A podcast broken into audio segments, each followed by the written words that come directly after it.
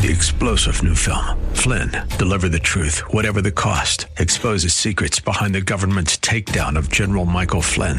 Flynn knew what the intel world had been up to. He ordered the first audit of the use of contractors. This set off alarm bells. He told the truth. He was the most dangerous person for Donald Trump to hire. They had to get rid of Flynn.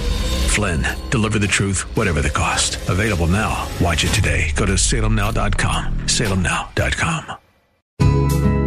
Today on Cornerstone Connection with Pastor Gary Hamrick. Real love is calling, listen, truth opens up your eyes. Mercy is waiting for you with every sunrise. From the time that God makes a promise to Abram in Genesis chapter 12, it's been 10 years. It's been 10 years. We haven't had any babies yet. And so Abram begins to take things into his own hands here and to hasten along God's promise. What he doesn't realize is, in actuality, it's going to be another 15 years before Isaac is born. The child of the promise that God intended will not be born until Genesis 21. It'll be 25 years later from the time in Genesis 12 that God makes this promise to Abram when Abram is still living in Ur of the Chaldeans.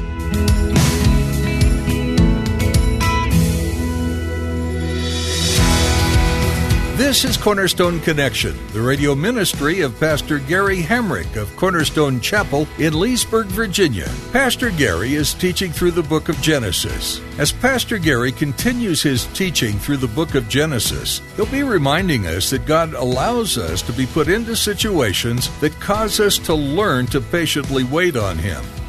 In the same way that God gave Abraham the promise of having a son and many descendants, yet he didn't have a son for many years later, we too will have to wait for many of God's promises to come to pass. Just because God doesn't answer our prayers on our timing doesn't mean that He hasn't heard us.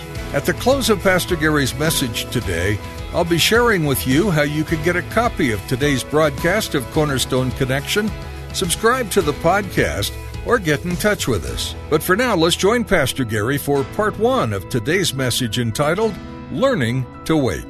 Hope is enough, you know, you jump in and you'll find the cornerstones, your connection, run towards your new life. Let me ask you a couple of questions. Ever felt like God wasn't working fast enough for you? Have you ever felt like your prayers weren't being heard because you didn't get what you wanted when you wanted it?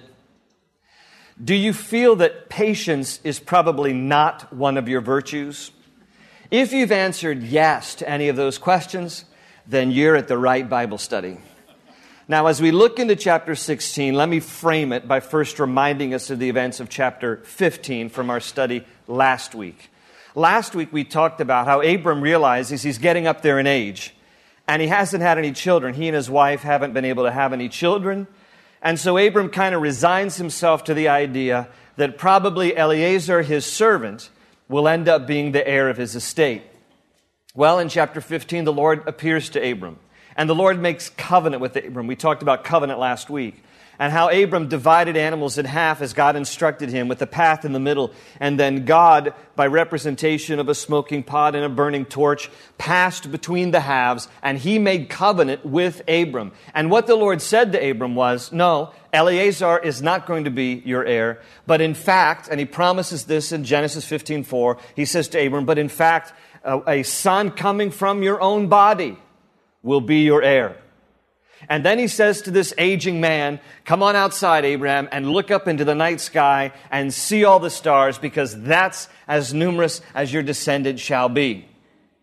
Now, God no sooner makes covenant with Abram in this regard and promises him numerous descendants, but that then you turn a page and you come to chapter 16, and Abram begins to think to himself, I guess because I'm not getting any younger, my wife is no longer a spring chicken. I mean, he's now 85 in the story. She's 75 in the story. And what does he begin to do? He figures that since God made this promise to me, that I'm supposed to have many descendants, but it seems that me and my wife can't have any kids, I guess what I need to do is to sleep with my wife's maidservant, have sex with her, and have a child that way. And that, in essence, then, will speed along God's promise. Now, before you look at chapter 16 and think, what a harebrained idea Abram had here. What a dirty old man who just wants to sleep with a younger live-in housekeeper who is an assistant to his wife. Before you think that of him, remember, the story tells us it was his wife's idea. It was Sarai's idea. Back in verse 2, notice it again with me. So she said, this is Sarai, she said to Abram, the Lord has kept me from having children. Go sleep with my maidservant. Perhaps I can build a family through her. And then the next sentence, Abram agreed to what Sarah said. Now, notice, he wasn't objecting here. Granted, he didn't object to his wife's suggestion. In fact, in my opinion, he seems a little too eager to actually agree with her, but it wasn't his idea alone. He joins it, but actually his wife came up with this idea. But again, when you look at the story here, I get the idea that this is appealing to Abram. You know, I kind of get the idea that he's the kind of guy where, you know, the wife is asking you to take out the trash. You know how it goes. And, I don't want to take out the, I have to take out the trash again. Probably he moans whenever his wife says, Abram, would you please take out the trash? But you make a suggestion that you want to sleep with my live-in younger assistant, and he's happy to oblige. I think it's evident in the text, if you ask me. It reminds me of the story of the farmer who had 3 cows, and he wanted to increase his herd. Well, he had a friend down the road, a farmer friend down the road who had a bull. So he loaded up his 3 cows back of his pickup truck, took them down the end of the road, unloaded them, off into the field they went, did their thing, put them back on the pickup truck, took them back home. The farmer said to his buddy, now how do I know if this actually took? Do I need to bring them back? He says, well, this is how you know if it took. It's real easy. He said, if you wake up in the morning and your 3 cows are laying down in the field, it didn't take. You got to load them back up in a pickup truck, bring them down here, we'll do it all over again. Farmer woke up the next morning, looked out in the field, and there they were, 3 cows laying down in the field. So loads them back up, puts them in a pickup truck, hauls them down the end of the road, lets them go out in the field with the bull for the day, gets them all back on the pickup truck, comes back home, looks out the next morning. Sure enough, they're still lying down in the field. This goes on for weeks. Finally, the farmer's so exasperated, he turns to his wife. He says, honey, I can't bear to look out the window this morning to see if they're lying down again. This is getting tiring. Would you please look out the window and tell me what you see? She looks out the window and she says, well, they're not standing. He says, they're not standing. Well, no, not exactly. They're lying down. Well, no, not exactly. Well, what are they doing? She says, well, honey, 2 of the cows are in the back of the pickup. The third one's in the front beeping the horn. And I get the idea that Abram's beeping the horn in this story. He's like, yeah, this sounds good to me, Sarai. Let's go ahead and do this. Now, here's the deal. It's been 10 years from the time that God makes a promise to Abram in Genesis chapter 12. It's been 10 years. It's been 10 years. We haven't had any babies yet. And so Abram begins to take things into his own hands here and to hasten along God's promise. What he doesn't realize is, in actuality, it's going to be another 15 years before Isaac is born. The child of the promise that God intended will not be born until Genesis 21. It'll be 25 years later from the time in Genesis 12 that God makes this promise to Abram when Abram is still living in Ur of the Chaldeans in what is modern Iraq. He's living in the ancient city of Ur. God appears to him in Genesis chapter 12. He says, you're going to be the father of many nations. Until Isaac, the child of the promise, is born in Genesis 21, it'll be 25 years. 25 years. So he's 10 years into this, not knowing it's going to be another 15, and he's already growing impatient. He's like, you know what? I just need to hasten God along. He told me I'm supposed to have, you know, a lot of kids here, and so Sarah, you got a good idea. Let me just sleep with Hagar, have sex with her, have a baby with her, and then we'll get this thing on the road. And he doesn't know, and she as well, Sarai, doesn't know how to wait on the Lord. But I mean, you know, let's be gracious. It has been 10 years. You ever tried to wait on the Lord for 10 years?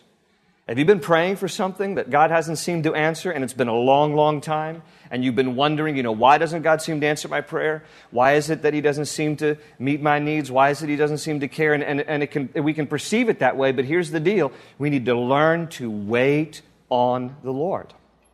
What they resorted to here was not the will of God. It was their own flesh. They got their flesh involved. They took matters into their own hands. They decided, we're going to help God along. We're going to do something that was very fleshly. It wasn't God's will. It wasn't God's intention. But nevertheless, that's what they conjure up, and that's what they do. But we have to learn to wait on the Lord. Have you ever looked in the Bible how many times the Bible talks about waiting on the Lord? Just being patient and waiting on the Lord. Wait on the Lord. Wait on the Lord. Let me give you a few verses, and I'll just kind of rattle through some of these real quickly. Here's one in Psalm 27:14. Wait for the Lord. Be strong and take heart and wait for the Lord. Here's one in Psalm 33, verse 20. We wait in hope for the Lord. He is our help and our shield. Here's one in Psalm 37:7. Be still before the Lord and wait patiently for Him. David would write in Psalm 40, verse 1, I waited patiently for the Lord. He turned to me and heard my cry. And then one more as an example, Isaiah 30:18. Yet the Lord longs to be gracious to you. He rises to show you compassion, for the Lord is a God of justice. Blessed are all who wait for Him. Verse after verse after verse of the Bible talks about waiting for the Lord, waiting for the Lord. God's timing is perfect. His will is perfect. We need to wait. We need to learn to wait. You know what's interesting? When you look through the Bible, I haven't found a single verse where God instructs us to hurry up. It's all about waiting. It's all about waiting. Time and time again throughout Scripture, God says, wait, wait on the Lord, wait on the Lord. What does this indicate about the human heart? What it indicates about the human heart is that we are more inclined to get ahead of God and to be impatient with His timing. That's why God over and over again says, wait. You need to wait. Don't be impatient. Wait. Don't be hasty. Wait. Don't take things into your own hands. Wait. Don't make decisions in the flesh. Wait. Constantly the Bible challenges us to wait. The challenge is, though, that what the Bible teaches us in terms of waiting on the Lord goes kind of contrary to the very fast-paced society in which we now live. Everything is so instant. We want God to be instant. We have instant rice. We have instant soup. We have instant messaging. We have instant news. I mean, I'm not that old, but I remember the day when to watch the news to find out what happened during the day, you had to wait till the evening paper was thrown in your driveway. You had to wait until the 11 o'clock news at night. Then you'd sit around, turn on the television, and find out what happened during the day. And then I guess it got competitive, or we got hungry for more information. So now the other network's like, well, we'll do the 10 o'clock news. We'll beat the 11. We'll do 10 o'clock news. And then it became the 6 o'clock news. I'll see your 10. I'll raise your 6. I'll go to 5. 5 o'clock. Do I hear 5? 5. How about 4? 4 o'clock news. We got 12 new news. Now we got cable television with news 24/7. It's streaming live constantly. News, news, news. And I also remember the day when you actually had to get up to change the channel. Now we just fight with our remotes because we want instant news. We don't get instant news. Why isn't this remote working? Why isn't this working? Why isn't this remote? You could have gotten up and changed your channel by now. We're so instant. We want everything instant now. My remote isn't working. The world's falling apart. What's happening? Instant. Everything is instant. We live in such an instant world. My son Tyler, our oldest son Tyler, got engaged. A wonderful young lady, Kayla, who goes to our church, she and her family. And as soon as they got engaged, of course, they post it on Facebook, right? And now the whole world instantly knows that they're engaged. And Tyler came up at the end of the day, and we talked about it. And here's the question he asked me. He said, Dad, he said, when you and Mom got engaged, how did you let people know? I said, well, here's how it went down, Tyler. When we would see people, we would tell them. That's kind of how it worked.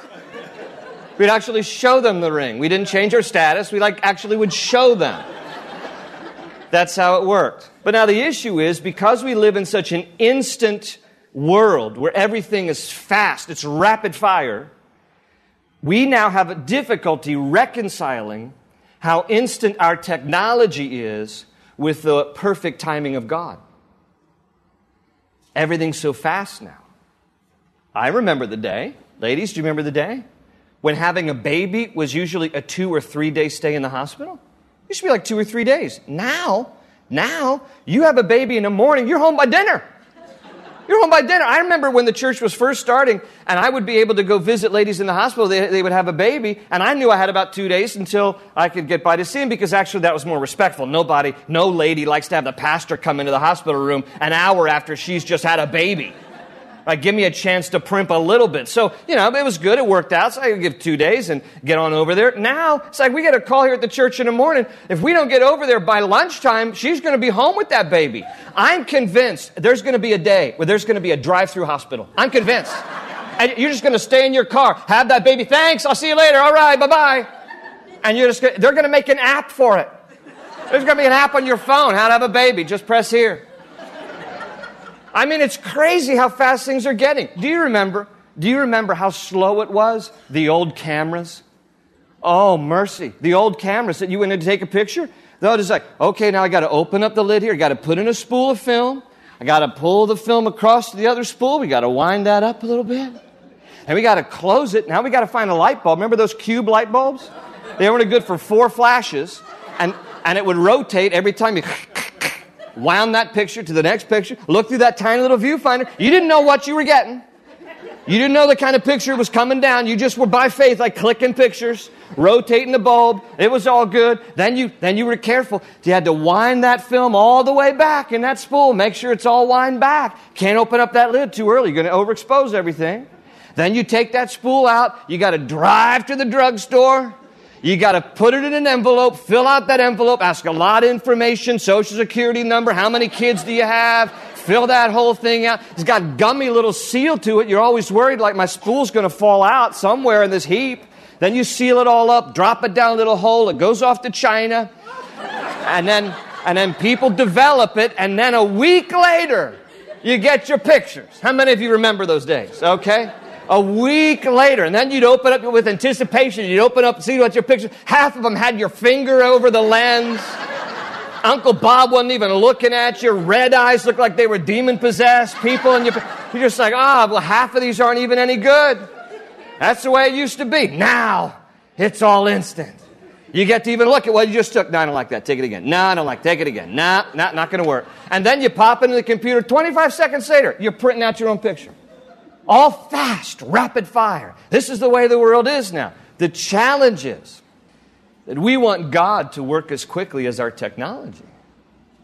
So we pray to God and we ask Him to do something. And if He doesn't answer it by Monday, we're upset. We're like, what kind of customer service do you have, Lord? I can't believe this. I've been praying here for what now? 3 hours, and I can't believe that you... And that's... because the culture now has shaped us to be very demanding consumers. We want everything now. We're used to speed. Everything is of the essence. Time is precious. And so we want stuff rapid fire, instantly, and according to our own expectations. Now, you try to reconcile that with what the Bible teaches. I'm all for technology. I think it's great. I think it's wonderful. But we have to be aware. Here's the deal. We have lost the spiritual discipline of learning to wait on God. We've lost it. Because we're so accustomed now to getting everything how we want it quickly. And God does not operate according to our timetable, in case you haven't noticed. His ways are perfect and His timing is perfect. But we've got to reconcile the fast-paced world in which we live with the idea that spiritual discipline demands. The Bible instructs us to wait upon the Lord. And when we don't, when we take matters into our own hands, when we make fleshly decisions because we don't wait on the Lord, we think too much time has passed, God's not doing what we want Him to do, and then we take matters into our own hands, it creates a mess. This 16th chapter is a story about a mess.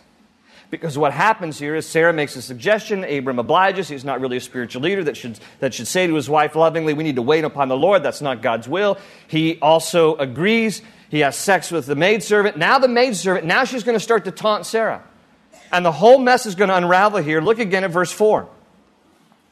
In verse 4, it says, he, that is Abram, slept with Hagar, and she conceived. When she knew she was pregnant, she began to despise her mistress.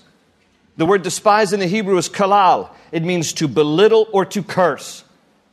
Now, we don't know what the dialogue is exactly, but I can imagine. There's some catfighting going on right here. Sarai is now, she is 75 years old. She's never been able to have children. Her younger live-in maidservant is pregnant by her husband, by Abram.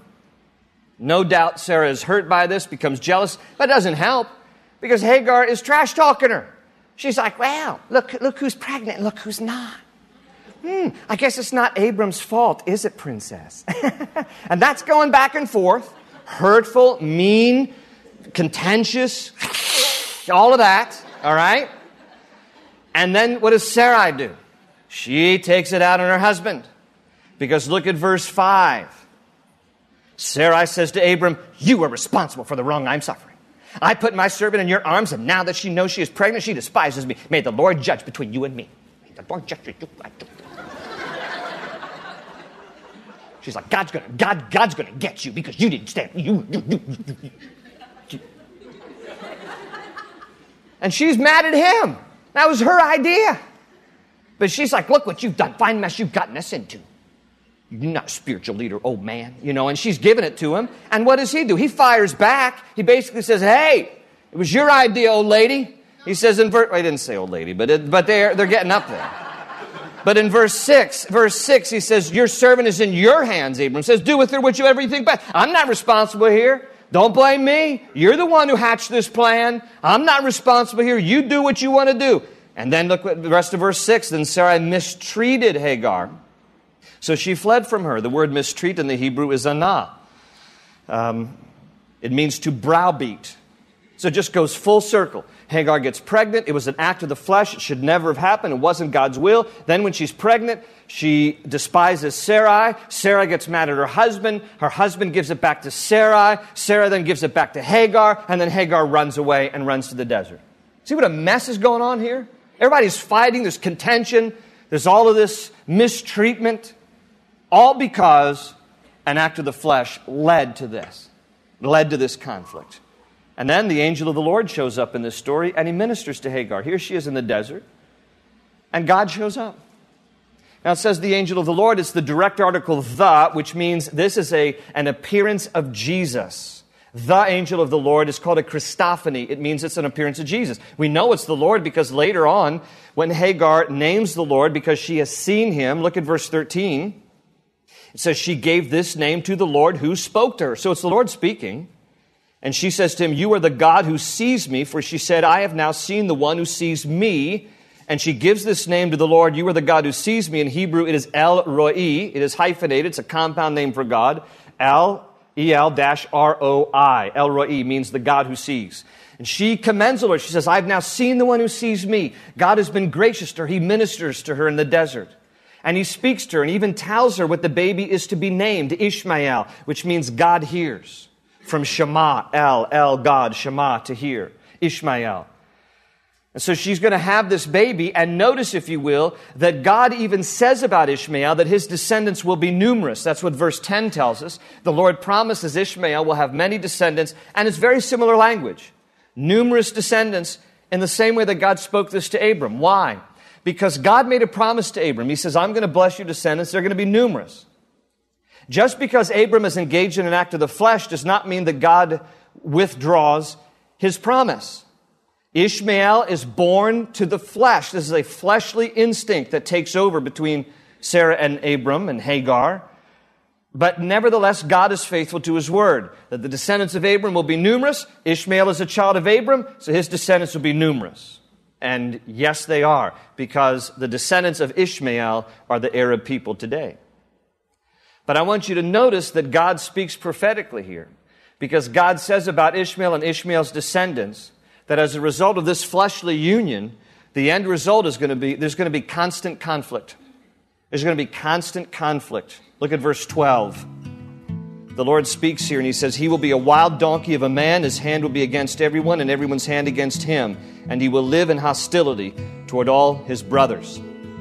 God says, in other words, he's going to be wild and stubborn, strong and independent, and in a constant state of feuding.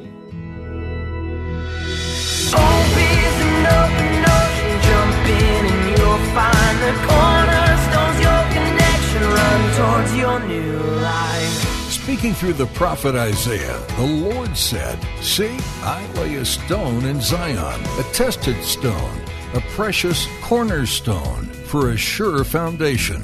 The one who trusts will never be dismayed. What is this cornerstone? Or better yet, who is this cornerstone? Jesus Christ, the Savior of the world, is that cornerstone. And it's our desire to honor and glorify Jesus through the teachings that you hear each day on Cornerstone Connection. Cornerstone Connection is the teaching ministry of Pastor Gary Hamrick of Cornerstone Chapel in Leesburg, Virginia. You can get a free downloadable copy of today's teaching at our website. Simply log on to cornerstoneconnection.cc. It's our hope that you're attending a local church that teaches God's Word from beginning to end. If you don't currently have a church home and live in the Northern Virginia area, we encourage you to join us in person for worship. For service times, driving directions, and more information, log on to cornerstoneconnection.cc. Well, that's all the time we have for today. You've been listening to Cornerstone Connection with Pastor Gary Hamrick. Please join us next time as we continue through the book of Genesis. You're a wandering soul, like you've got no place to go, but still you know, you're not alone. Real love is calling, listen, truth opens up your eyes, mercy is waiting for you with every sunrise, hope is an open ocean, jump in. Find the cornerstones, your connection, run towards your new life.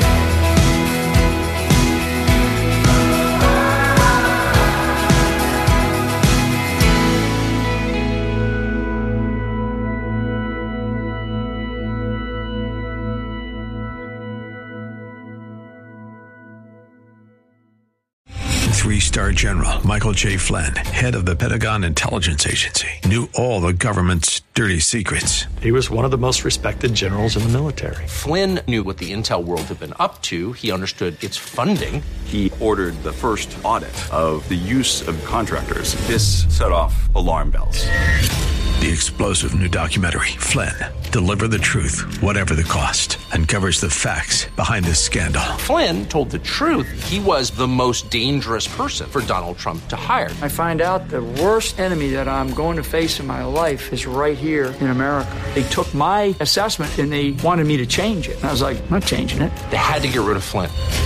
With in-depth interviews, archival footage, and never-before-seen personal records of the man behind the headlines. I just felt like I was drowning. Flynn, Deliver the Truth, Whatever the Cost. Available now. Watch it today. Go to SalemNow.com. SalemNow.com.